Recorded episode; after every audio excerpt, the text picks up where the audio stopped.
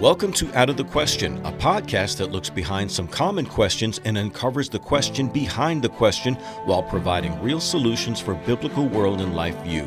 Your host is Andrea Schwartz, a teacher and mentor and founder of the Chalcedon Teacher Training Institute.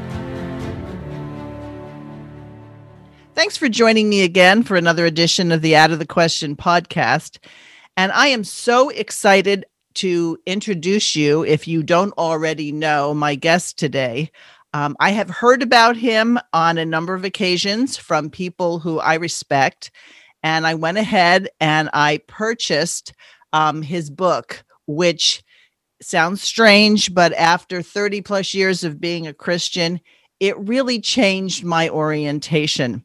Uh, the name of the book is The Book That Made Your World, with a subtitle How the Bible Created the Soul of Western Civilization. Now, you might say, well, that's kind of obvious, but who wrote it? Well, Dr. Vishal Mangalwadi is not native to America, and he is not even native to the Christian faith. And yet, by a work of the Holy Spirit, we have uh, a lot of great information, resources, and vision. So, Dr. Mangalwadi, thank you for joining me today. Thank you for having me, Andrea. So, the book that made your world, you mean really and truly after coming from a different faith base that you investigated the Bible and you came to this conclusion that we wouldn't really have Western civilization without the Bible why not explain your journey for our listeners so they understand where you're coming from, where you are, and where you're heading? Thank you.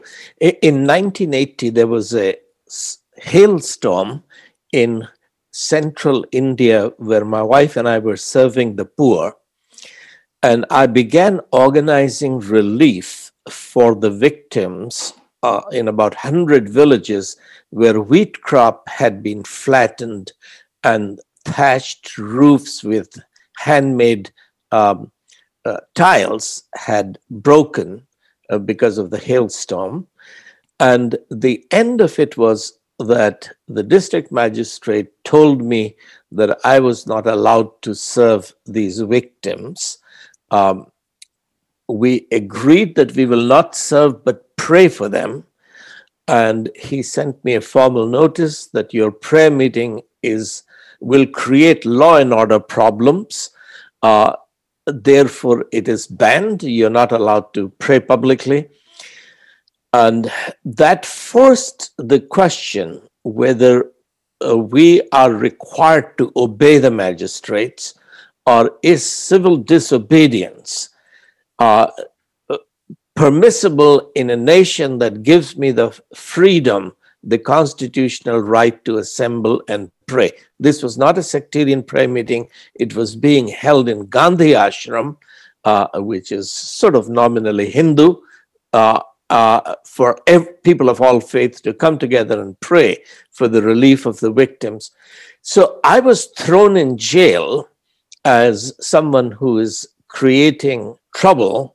Um, and it was only later I realized that I was indeed creating trouble for greedy politicians and uh, uh, religious leaders who did not care for their neighbors, but who wanted to keep the Hindus uh, suppressed and oppressed within their system. They were afraid that there will be mass conversions uh, as a result of what I was doing. So I was thrown in jail. And that's where I began. Uh, in fact, the superintendent of police had taken me to his home and spent one, one and a half hours telling me that he respected me as a writer, as a social worker I was doing in his district, which no one else had done before. But he said, You cancel that prayer meeting, otherwise, I will personally kill you. I don't need to arrest you, I don't need to put you before a magistrate. I will take you from your home into the jungle, shoot you, throw your body there. Hyenas will eat you up. Are you going to cancel that prayer meeting? I said, Well, uh, you have to let me go and consult my wife if she's okay being a widow.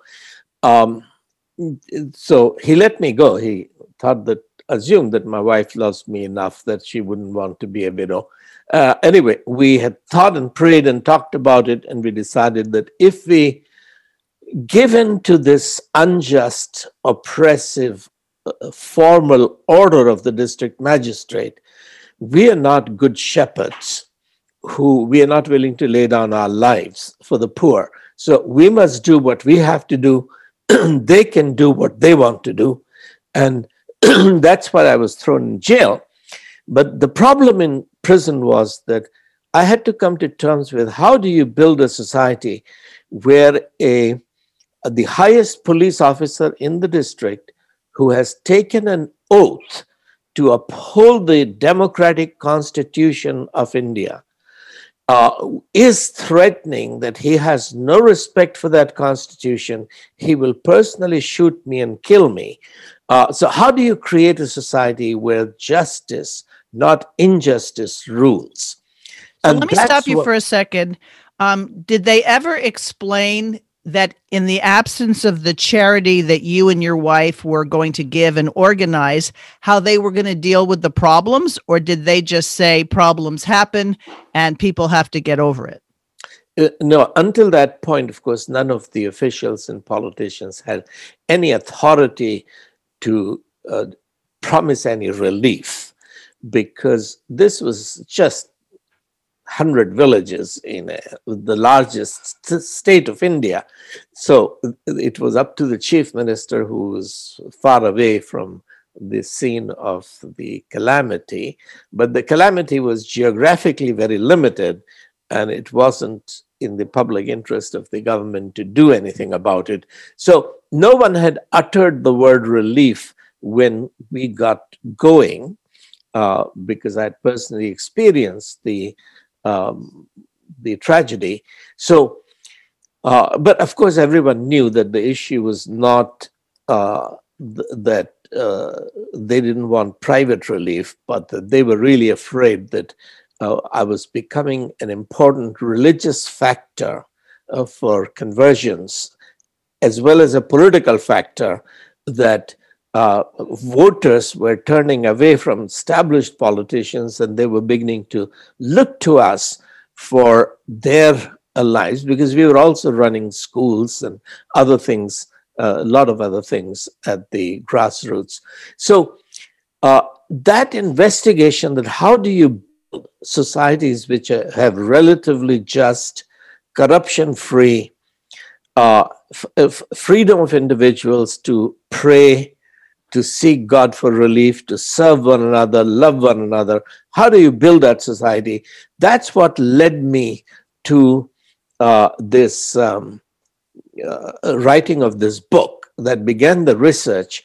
So, actually, when I was in jail, I began writing uh, what became a book called Truth and Transformation, a manifesto for ailing nations. That book is published in by YWAM in Seattle. It had had other editions in England and in India, but it's available in many countries. It's studied in many places. So that book, Truth and Transformation, uh, a manifesto for ailing nations, uh, that began this movement, which is now leading to a third education revolution how to change the future of the world. And that's one of the things that I really appreciate about the book and about other research I've done regarding your work. You correctly identify the fact that everything good in most civilized in the civilized world can go back to a biblical principle, a biblical law. And because, especially in Western countries, this has not been taught because in the last 60 years, the Bible has been um, not welcome in any uh, educational forum other than Christian schools or homeschools, that people think that justice, people think that freedom just pop out of nowhere.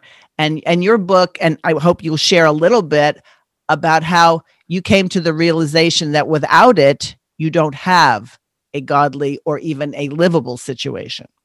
Uh, that's correct. Uh, right now, every single day, we get reports of frontline evangelists and believers in villages being persecuted by Hindus. About 75 to 80% of Indians are classified as backward castes, the scheduled castes, scheduled tribes, OBC, other backward castes. So these are 75% or 80% of India is victims of Hinduism because Hindu mythology taught that God created human beings different. The highest caste, Brahmins, the priest, he created with his mouth. The lowest caste, the untouchables, uh, despicable, uh, he created from his feet, etc. But it within the high caste of Brahmins, you see inequality that some are st- uh, strong, some are weak, some are rich, some are poor, uh, etc.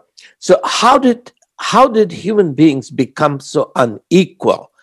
And Hinduism and Buddhism explained inequality. Uh, one on the basis of God created us unequal. Second, on the basis of karma and reincarnation. That you reincarnate as a female if your karma in previous lives were poor, bad, uh, etc. You reincarnate as sick uh, if your actions, karma, were poor.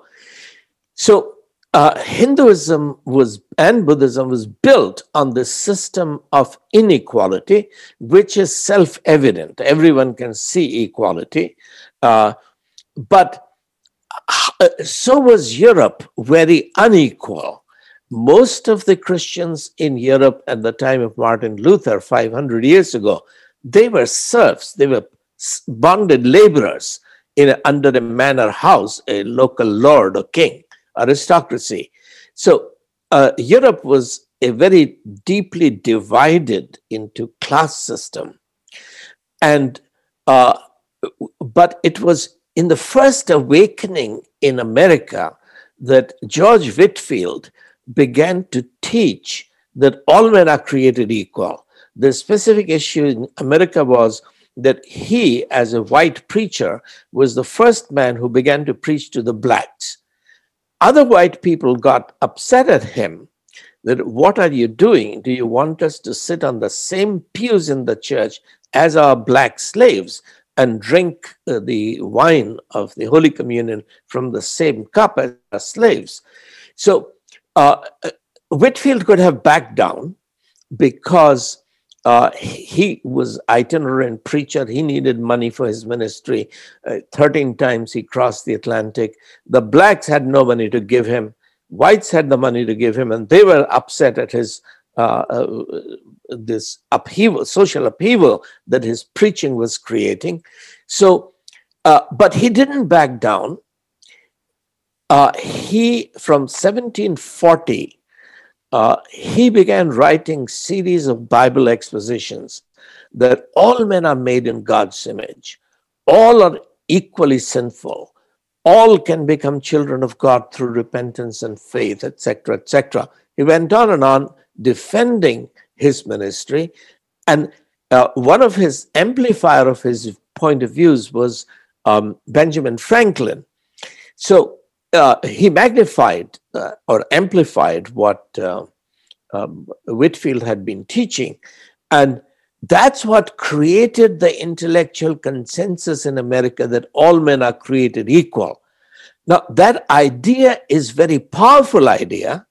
It had begun with Martin Luther, uh, his book in 1520, Priesthood, uh, which was called an open letter to Christian nobility of German nations, in which he expounds the meaning of the priesthood and kingship of all believers. He doesn't talk a lot about kingship, which is an idea that develops out of Calvinism much better, but he focused on the priesthood of all believers.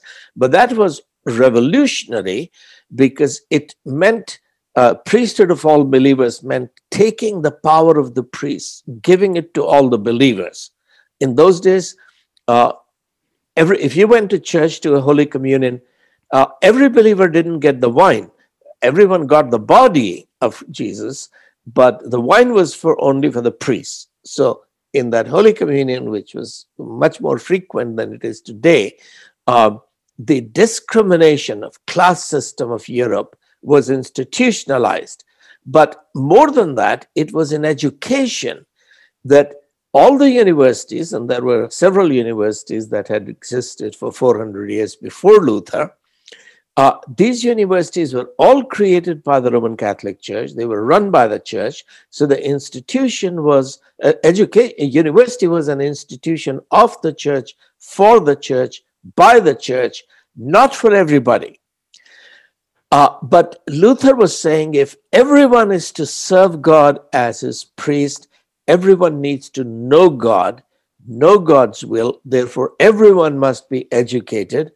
And that, that began an educational revolution. It had huge implications.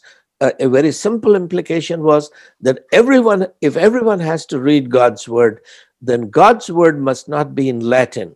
It must be in German, it must be in English, in Spanish, in French, etc. So, taking the heart languages of the people, making that languages of learning, uh, because you cannot have a government of the people, for the people, by the people, which does not function in the language of the people. This was Wycliffe's a point 150 years before Luther, when he was in 1384 edition of his uh, translation of the Bible into medieval English, um, Wycliffe writes that this book is for people, of people, but uh, for the government of the people. He didn't use the article the. This is this Bible is for government of the people, by the people, for the people. This is a revolution to have the Bible made available in the language of the people because it means that people now have to read their language, they have to read God's word. It is for everyone, not just for priests.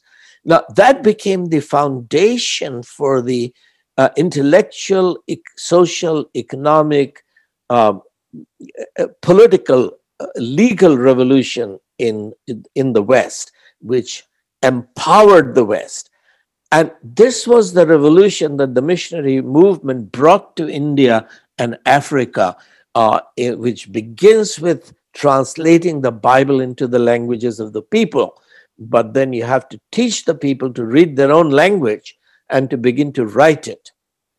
And one of the things that's amazing is you could go into most bookstores. Um, I would dare say a lot of people have Bibles in their bookshelves. But we've gotten to a point specifically in the US where we don't recognize the foundational aspect of all that we hold dear and we value um, ideas that have been um, secularized. But when these ideas are secularized, like you explained in that situation in India, you had a constitution but you didn't have an underpinning of faith in the government that says that you help the poor, you extend charity, what you do for the least, you do unto God, that it makes a huge difference in how people operate and why there's strife as opposed to why there isn't harmony. Uh, uh that's absolutely right, uh, because uh, say India had Indian constitution we, we became free in 1947, uh, but uh, Mrs. Uh, Roosevelt and others had already, through the United Nations, uh, before our Constitution was written, the Constitution was adopted in 1950, but before that, uh, the United Nations has passed the Universal Declaration of Human Rights that these rights to life, liberty, pursuit of happiness, etc., uh, these are universal human rights. Now, that was a secular deception. Uh, many countries signed it. Some of the Muslim countries did not sign it, Iran, Saudi Arabia, because they realized that these are not universal human rights. Equality of men and women is not a universal uh, truth. This is a uh, the West, America, imposing its peculiar worldview upon everybody, calling it universal human rights. But India did sign those uh, universal human rights uh, w- because it, it, the problem came from American intellectuals and European intellectuals, some of whom were Roman Catholics, that um, that the idea that all human beings are equal is self-evident idea. Obviously, it was never self-evident, even in America. Nobody saw uh, in 1776 that slaves and slave owners are equal. Nobody saw that men and women are equal this was a theological idea coming from the Bible, but India signed on to it because it was a respectable phrase that these are universal human rights. But uh, if God did not create us all equal in his own image, if God did not say, You shall not kill, then why can't, if the rights come from the government, why can't the state say you can kill your babies? in the mothers can murder their own babies in their own wombs. Uh, so the right, right to life and liberty, etc., uh, these were never universal human rights, but secularism deceived America, secular, and through America, it deceived the world.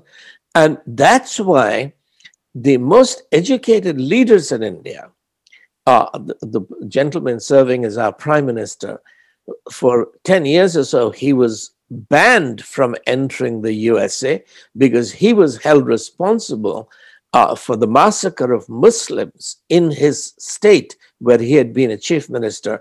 Only after he became the prime minister did President Obama revoke that ban and gave him the diplomatic permission to come into the US.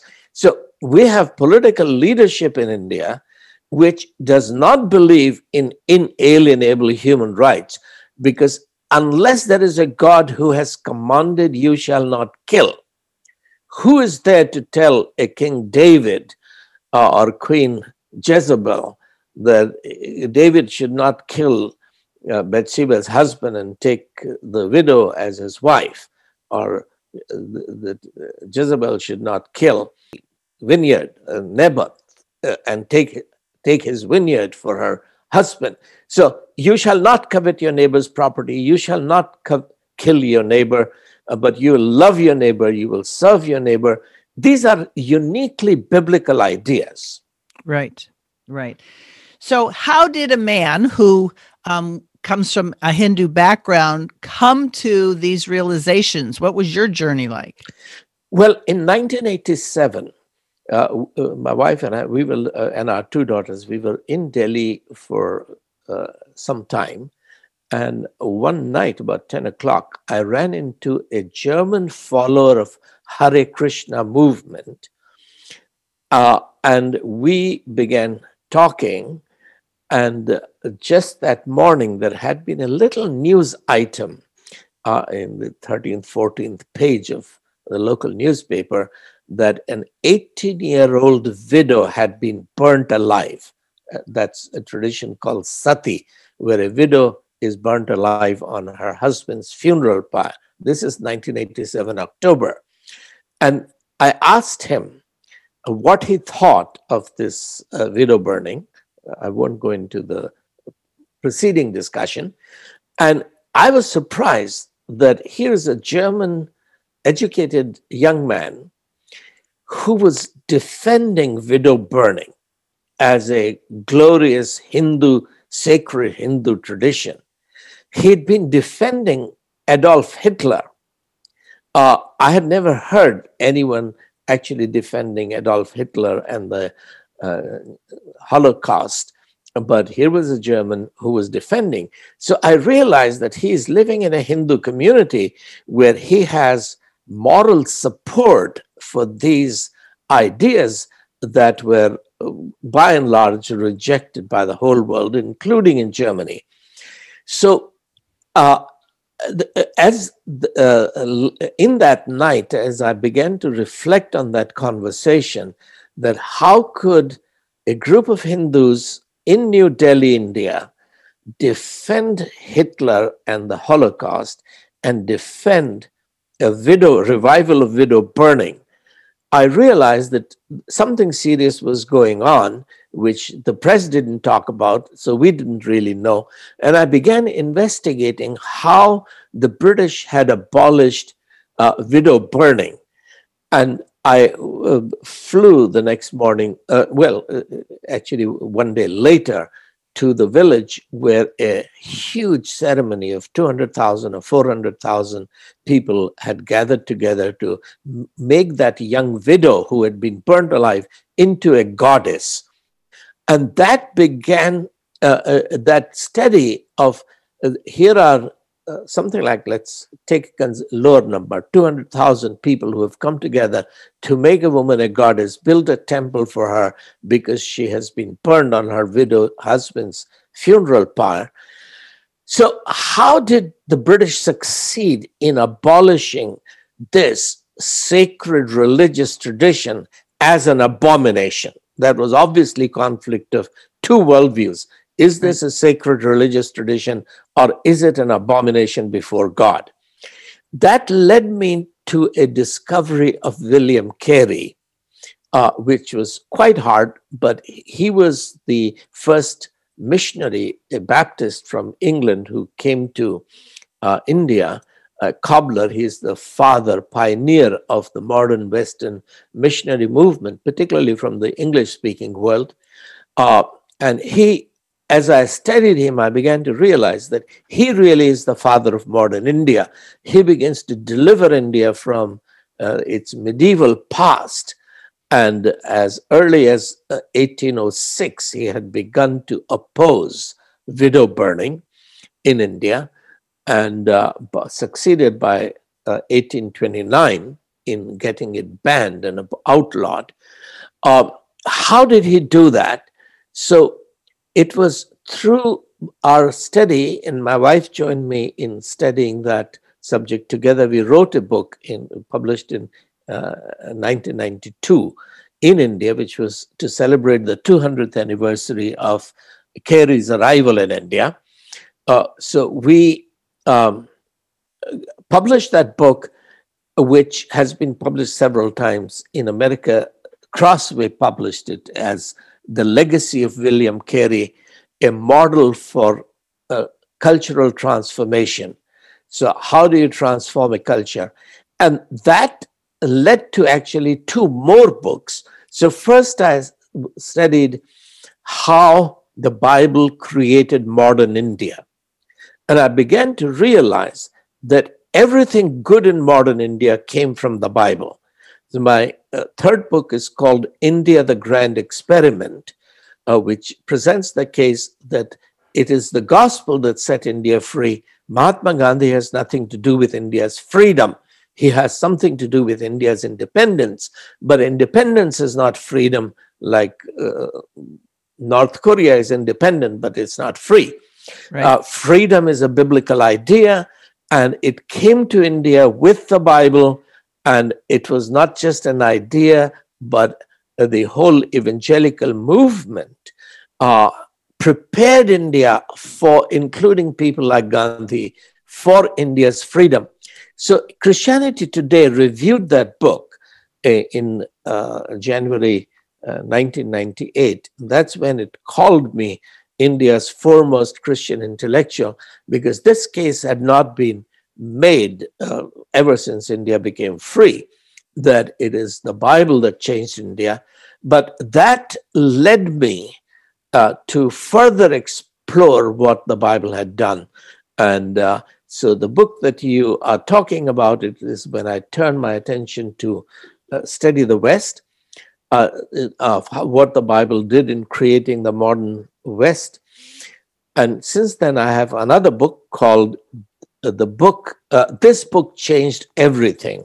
The Bible's amazing impact on our world.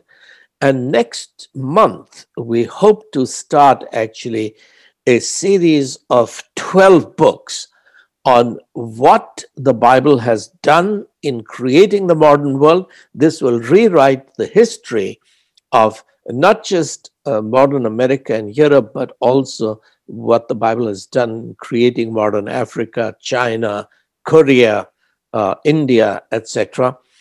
Uh, but also take on uh, uh, one book or a series will be on the Bible, its critics, Uh, why do philosophers, ethicists, scientists, archaeologists, historians reject the Bible, and how valid is their criticism of the Bible? So that'll be another investigation. So we are now looking for a number of scholars to work together. And uh, instead of me writing all the books, we will have 10 or so teams writing different books. And uh, some of these books might be- become more than one book. Uh, like just the Bible's impact on Europe could be t- easily two, three, four books. Right. Uh, and we have a group in Europe that is uh, taking responsibility to coordinate. So, yes, uh, uh, 60, 70 years of Christian absence from the university world, by and large, has marginalized the Bible, marginalized the church, but a new reformation has to bring the Word of God into the center as the foundation of intellectual life. And we will go into that because that's the second part of our conversation. But I have a personal question for you, Sure. and that is a lot of people have studied the Bible from a historical perspective, an anthropological ex- perspective. And as, as you point out, there are many critics of the Bible who no doubt have read the Bible um, all the way through, but of course they have a worldview or certain presuppositions that make it so it can't be true. How did you go from being someone who was researching this to someone who was changed by the words of Scripture? Well, thank you. Uh, I uh, had two conversion experiences. My first was a moral conversion. Um, when I was a teenager, just about 14 years old, I had gotten into habits of stealing and lying. And I was more concerned about my habit of lying. I would lie when there was nothing to be gained from it, just to deceive people, fool people, have fun with people. And but then I will condemn myself that why have I can't I speak the truth? And I thought I needed willpower to control my tongue. I will in the morning meditate and decide that today I'm going to control my tongue and not tell a, a lie. But in the evening, when I look back on the day, I have lied to everybody my siblings, parents, teachers, especially my friends and enemies. And then I'll feel terrible about myself. Uh, then I'm so helpless, so powerless. And I need more willpower. But then a uh, uh, an evangelist actually explained to me that my problem was not lack of willpower. I was very stubborn my problem was that I had this disease called sin. And the good news is that there is a savior. So I turned to Jesus and I asked him to deliver me from my sinfulness. And he changed me to the point that not just about lying, I was able to go to the shops from where I had shoplifted and offer to make restitution and pay them. So I began to love Jesus and witness to Jesus as a student. But when I began studying philosophy in undergraduate program in the University of Allahabad, then I began to realize that the most brilliant philosophers of this world didn't actually believe the Bible. My professors were more learned than my pastors if my professors and the philosophers that they were teaching didn't believe the Bible, why should I believe my pastors who were less learned? At that time, I didn't know that being learned doesn't make you wise, it can make you quite foolish. uh, but um, at that time, of course, I thought that if you were super intellectual, you were very wise. So I decided that I cannot honestly believe that the Bible is God's word. And I became a skeptic. And uh, uh, I, it, it was easy to doubt the Bible. The tough question was, what then do you believe? So I decided that I'm going to believe what the best philosophers and scientists believe. So, what do they believe? I began reviewing my whole course. By that time, I was towards the end of my undergraduate studies in philosophy. as I began reviewing my entire course of Western philosophy, Indian philosophies, I realized that my professors knew. It was all there in my notes that I had taken in the class. My professors knew that the philosophers knew that they didn't know the truth, and that Western philosophy, by the end of Immanuel Kant, uh, in the 19th century, had already come to the conclusion that the human mind cannot know the truth. Well, then my professors are blind, leading the blind. right. the professors and teachers and whole culture will surely fall in a ditch. So, how do we know the truth? I began to think that maybe the Buddha was right. Uh, Gautam Buddha, my father came from the same caste as the Buddha, same ethnic group. And uh, he saw us as five blind men trying to make sense of an elephant and we fight with each other that elephant is like a pillar because i'm holding the leg and you say no no no elephant is like a wall because you're feeling the stomach and the, the third one says that no you're both fools. I'm holding the stomach. It's like a rope. She's holding the tail etc we fight with each other. We shouldn't fight because none of us really knows what an elephant is like. We should learn from each other begin to synthesize our contradictory information of what the elephant is like. Uh, because the human mind, human words, human logic will never lead us to a knowledge of truth. So maybe the Buddha was right. But then, if there are five blind people, could there be a sixth person who is not blind? The concept of blindness makes sense only if there is someone who is not blind, who is sighted. So could there be a sixth person? Could he tell me that, look, you're fighting with your sister because you're holding the leg, she's feeling the stomach, and she thinks the elephant is like a wall. If you rise up four feet, you will be able to feel that part of uh, the elephant which feels like a wall but is actually the stomach, etc.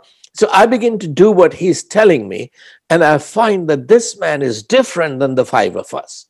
Now, if he tells me that the um, the teeth, uh, the elephants, uh, are ivory, and I uh, I don't, and I say to the other blind people that you know uh, these sharp, uh, what feels like teeth of the elephant uh, is really ivory, and they say, "What's ivory?" I say, "I don't know." uh, I don't know what is red or green or blue. I'm blind. Uh, but I am I correct? Uh, do I know the truth? Yes. Why? Is it because I'm more intelligent than the other five? Or is it because I know someone who knows the truth? Can he know the truth? Can he reveal it to me, even if I will never fully understand it? Uh, so, yes, we can know truth if there is someone who knows the truth and reveals it to us. And language is revelatory. All language is revelatory. I do not know what you dreamt last night. My logic, my intuition, my experiments cannot know uh, what the dream you had last night. Unless you reveal it to me in words or God reveals it to me what you dreamt, I cannot know what's in your spirit. That's what Paul is saying in Corinthians 2.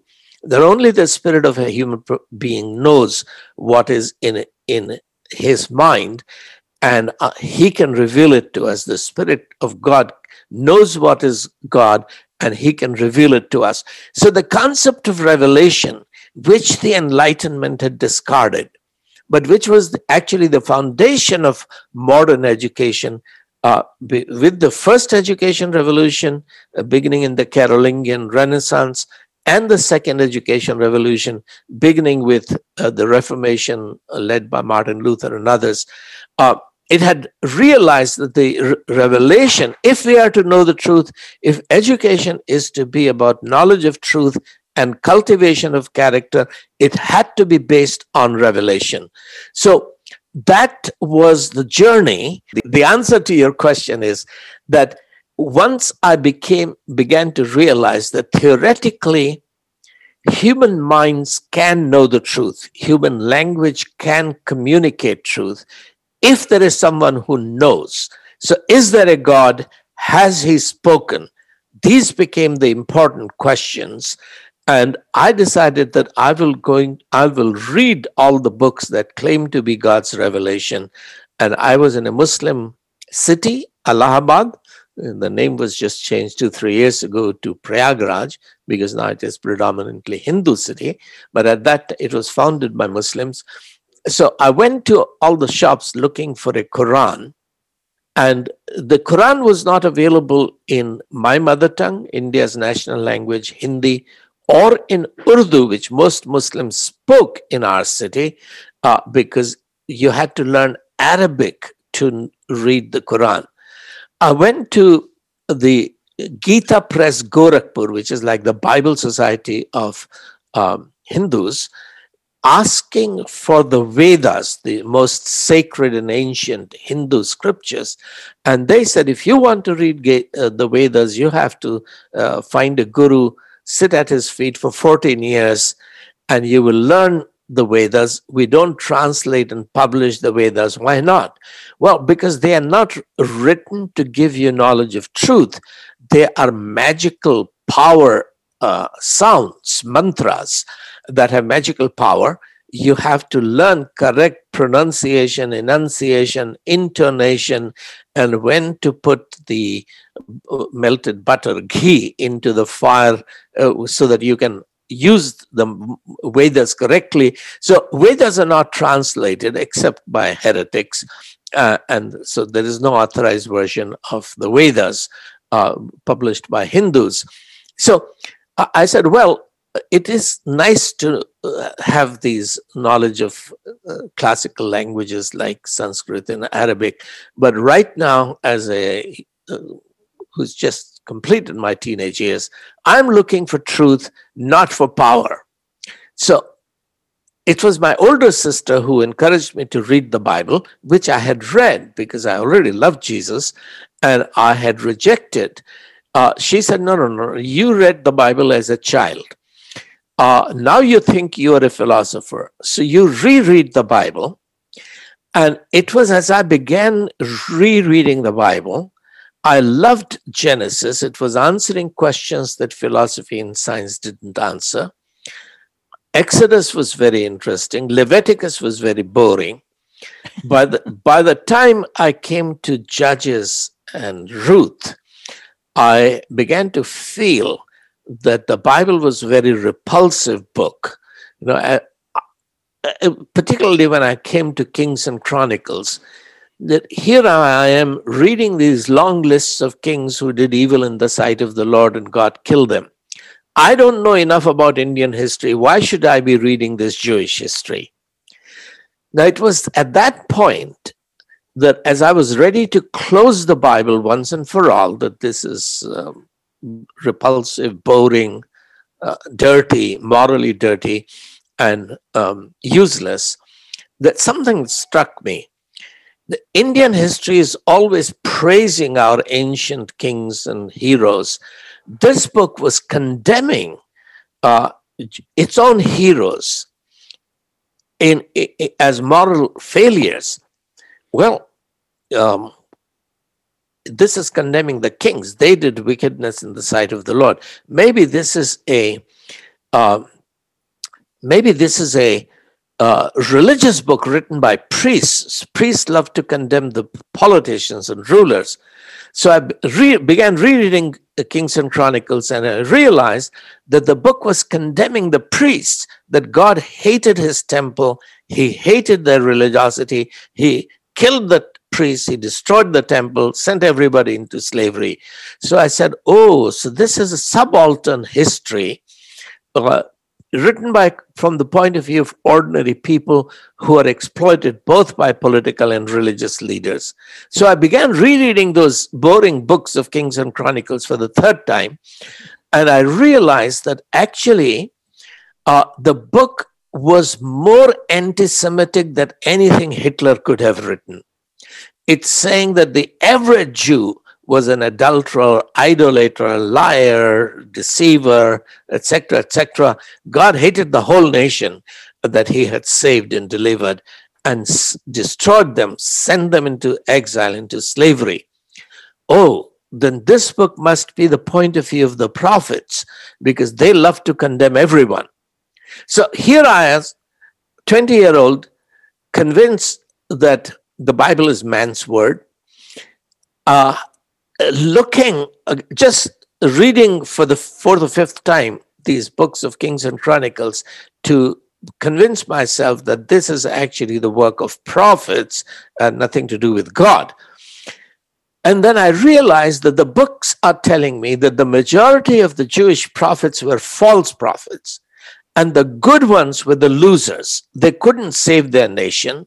They couldn't save themselves. They were beaten up, killed, thrown into cisterns, etc., etc. Um, Ezekiel was taken into captivity. Jeremiah was forced to go to uh, uh, Egypt, etc. So, uh, so this is not a point of view of the prophets. The books are actually claiming to be God's word, God's revelation. This is God's interpretation of Jewish history. Okay, so why should I, as an Indian, be reading this book, which is about Indian hist- uh, Jewish history? That's what opened my mind to see that the very reason why Abraham, Isaac, Jacob, Israel were chosen was to bless all the nations, to bless India. So, has God actually blessed India? This was the uh, underlying question that if this is God's promise that uh, Abraham, you walk with me, you follow me, through your descendants I will bless India, has God kept that promise? That's what led me to study uh, the uh, what God had done in delivering India from its horrible Middle Ages, ancient world into what India has become as the, the, as part of the modern world. And you see lots of Indians there in Silicon Valley, that how this was all created. So uh, the specific event that forced me to study the Bible's impact in India was that widow burning in 1987, uh, which led to my writing of those three books. But uh, the underlying that uh, uh study was this uh, realization that my intellectual conversion had happened at this point of knowing that the modern philosophy Western and Indian philosophy are actually pessimistic, nihilistic. They know that they don't know the truth and cannot know the truth. And the only way for us to know the truth is if there is someone who knows it and would reveal. So, do we have his word? Is his word true? And that's what led me uh, to this study, which is continuing. Well, one of the things that I think is remarkable about your story is that you don't invalidate the idea that conversion is a process, that as a young man, you love Jesus, but you hadn't put together that the Bible is the basis for making decisions in every area of life and thought, which, of course, Dr. Rushdoony through the Chalcedon Foundation promoted, and, and that was the the the focus of what he did but you're optimistic in how the Bible will be able to retransform a lot of the um, countries and areas of the world that were actually founded on a biblical basis. And that's your third revolution in education. You mentioned that Charlemagne was first, and then the Reformation was second talk a little bit about this third revolution in education. Thank you. Uh, in January 19, 2019, that's two years ago, uh, a, denom- a Pentecostal denomination in Uganda, which has 30,000 churches, invited me to speak to 200 of their top leaders. Uh, some of them are popularly called bishops, but uh, technically they're overseers. Uh, th- uh, I spent five days with them studying that baptism of the Spirit is spirit of truth, spirit of wisdom, knowledge, understanding, um, fear of the Lord, etc. And at the end of those five days, these 200 leaders decided that they want every one of their 30,000 churches to become centers of the world's best education. Students should enroll in accredited university, but go to the local church to attend classes. And the world's best professors should come to the local church, which could be a mud hut in the, a, a remote jungle or valley uh, in Uganda. So the it, the best professors should come online, and academic academic pastors who are not learned people but like homeschooling moms, they should oversee that students are actually uh, studying and uh, learning and applying the word of God uh, and the t- truth to their character. And then students go physically to universities, re- research labs, and uh, other places physically to learn what cannot be learned online. So, uh, this education revolution, I had first published this proposal in 2009 in that book, Truth and Transformation. Uh, but that is what has grown as a result of uh, that consultation and my travels across the world, uh, we had a consultation in the summer of 2019 in Phoenix. And then one year ago, uh, February 2020, exactly a year ago, we met in uh, South Korea, about 40 of us, and out of these consultations, in between there had been many consultations in many parts of the world, uh, came Kingdom Education Fellowship. Uh, later, one of the professors in Uganda changed the name to Kingdom Education Revolution because she said that the fellowship is not honest description of who we are. We are really calling for an education revolution where we take education back from the devil give it to the church for the discipling of the nations. So that's what this movement is. It's we have just today, actually, since we began recording this interview, uh, uploaded a, prof- uh, a uh, proposal, business proposal, which is over $10 billion to uh, initiate and lead this revolution. I sent you a draft copy, but uh, uh, since we began talking, our German uh, team has formally uploaded this proposal.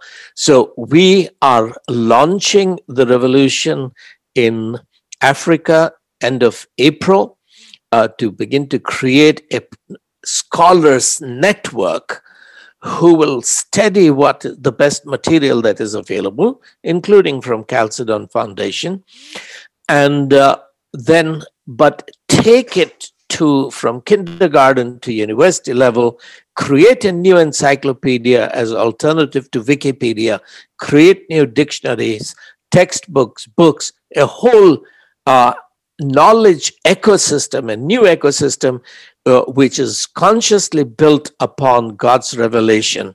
So, a lot of what the scholars who are associated with you have been doing uh, will uh, be made available globally uh, th- by uh, first training uh, scholars. There will be a global scholars network with regional and national branches.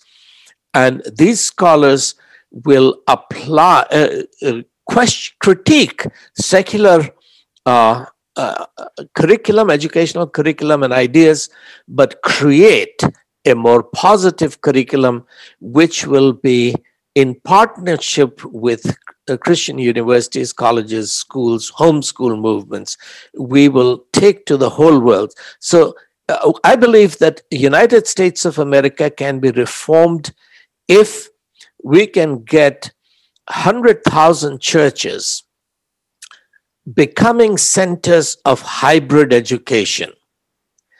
we will bring the cost of education down from, say, $40,000 a year to $5,000 a year. Right. You know what's so exciting about this for me, Dr. Mangalwadi, is that I've, I've been involved with Christian education for almost, well, I guess it's about 40 years now. And I homeschooled my children. I have taught and supported Christian day schools. And there are a number of Christian universities, but it often involves um, a financial expense to relocate someone. Your idea says, let's stop supporting the God hating institutions. Take those people who are learned men in all or women in all sorts of disciplines, bring them to the local church and educate. And what that will be like is what happened in the first century of Christianity, where instead of going to Roman courts, the church set up their own courts, um, actually taking health care, such as whatever it was, but actually looking at caring for people. And I think when the church realizes how powerful an institution, and I don't mean the walls of a church, are, that we'll understand why governments want to shut down churches, why they didn't want us to worship during a pandemic. I think they realize more than many believers just how powerful the word of God becomes in the hands of believing people. That's absolutely correct. And you have summarized our vision very well. So now we need all the help uh, to uh, begin to implement it. And I am um, starting my travels on Thursday. This weekend, we will see uh, Dr. Martin Selbrede in uh, ten, Austin, Tennessee, near Austin. And we're going to Pastor George Grant uh, and Phil Kayser and Gary DeMar, etc., in Nashville and Colorado Springs, Phoenix, looking for a possible base where we will begin to serve existing uh, homeschooling movement, Christian high schools, Christian colleges, and universities, but grow into a research university. So, this is uh, a vision. Uh, if it sounds too big, um, well, nothing is too big for the Lord. Our Absolutely. biggest vision, visions are small before the Lord. But the question is to change the future and to equip the local church to begin to play its role in discipling every nation. So I would like to read, you sent me some materials as a preview of this whole concept. And I'd like to read two paragraphs that were part of it that I think is important to note. And you say the greatest danger to the third education revolution will come from pastors and elders who might see a church college as their opportunity to brainwash students. A wise pastor, however, will grow by humbling himself and allowing students to question his assumptions. He will study and rethink what his seminary had taught him. Fundamentalism is indoctrination. Theology means using reason to make sense of revelation. Building a questioning and investigating culture within a church college will make Christianity America's most robust worldview. Having lost the truth, the West has little option but to reject the exceptionalism of its unique liberty. It's important to realize that people, as the expression goes, needs to need to think outside the box, but always within the context of education within God's book, the Bible, that changed our world. That's correct. Thank you. So, if people want to get in touch with you or find out where you're going to be lecturing or any conferences, how would they do that? Uh, Facebook is the best way. Uh, I'm still using it. Someday I will change, but right now I don't have administrative help to change. But uh, I use Facebook a lot to keep in touch with my friends. Um, uh, uh, there are several Facebook pages uh, with my name on it. Some of them are uh, managed managed by my friends. But the one with a picture which my wife and I, Vishal Mangalwadi, that's the page that I use. Uh, it's I'm allowed only to have five thousand friends, so I don't uh, in, accept all the friend requests. But anyone can become a follower, uh, and that's where I give the details. So every Wednesday uh, we fast and pray uh, in the mornings, nine o'clock Pacific time, but the people joining us from all over the world, and anyone can join us. And then we do take a few minutes after the time of prayer uh, to uh, meet with the new people who are coming. And th- so that's the best place, the Zoom prayer meeting for people to actually communicate with me face to face on uh, Zoom but also just to pray for this education revolution. And do you have a website or a play? I know that you have a number of videos on YouTube. Um, I, didn't find it difficult to find lots of material. And um, of course, your books are things that I would highly recommend. But is there an actual website address yes. you'd like to share? Yes, at the moment it's revelationmovement.com revelationmovement.com, but uh, a friend manages it. A new website is coming, uh, which will be focused on this education revolution, uh, most likely called the third education revolution.com. But right now, uh, revelationmovement.com is the main website. Um, uh, uh, I, have been I live with our daughters right now, my wife and I. So we've been homeless. Our home and community was burned down by a mob of Hindus. So I don't really have an office as such. Uh, I travel around with my laptop. That's my international office. but soon, hopefully, that will change, and we will have stability to and the support to manage uh, the uh, websites and YouTube. Uh, just uh, this week, uh, YouTube um, blocked about uh, eight of my lectures on Hinduism, Buddhism, New Age, etc. I haven't had the time to deal with that. Um, but so, yeah, th- those are challenges which require administrative help and setup. Well, maybe as a result of this and other interviews you give, um, you might find some help. There might be people who are very interested in supporting you and have the know how to do it. Sure, that'll be wonderful. And the simplest thing would be for them to uh, join us on Wednesday morning, 9 o'clock, uh, 9 a.m. Pacific time uh, on Zoom and uh, get onto that mailing list. Yes.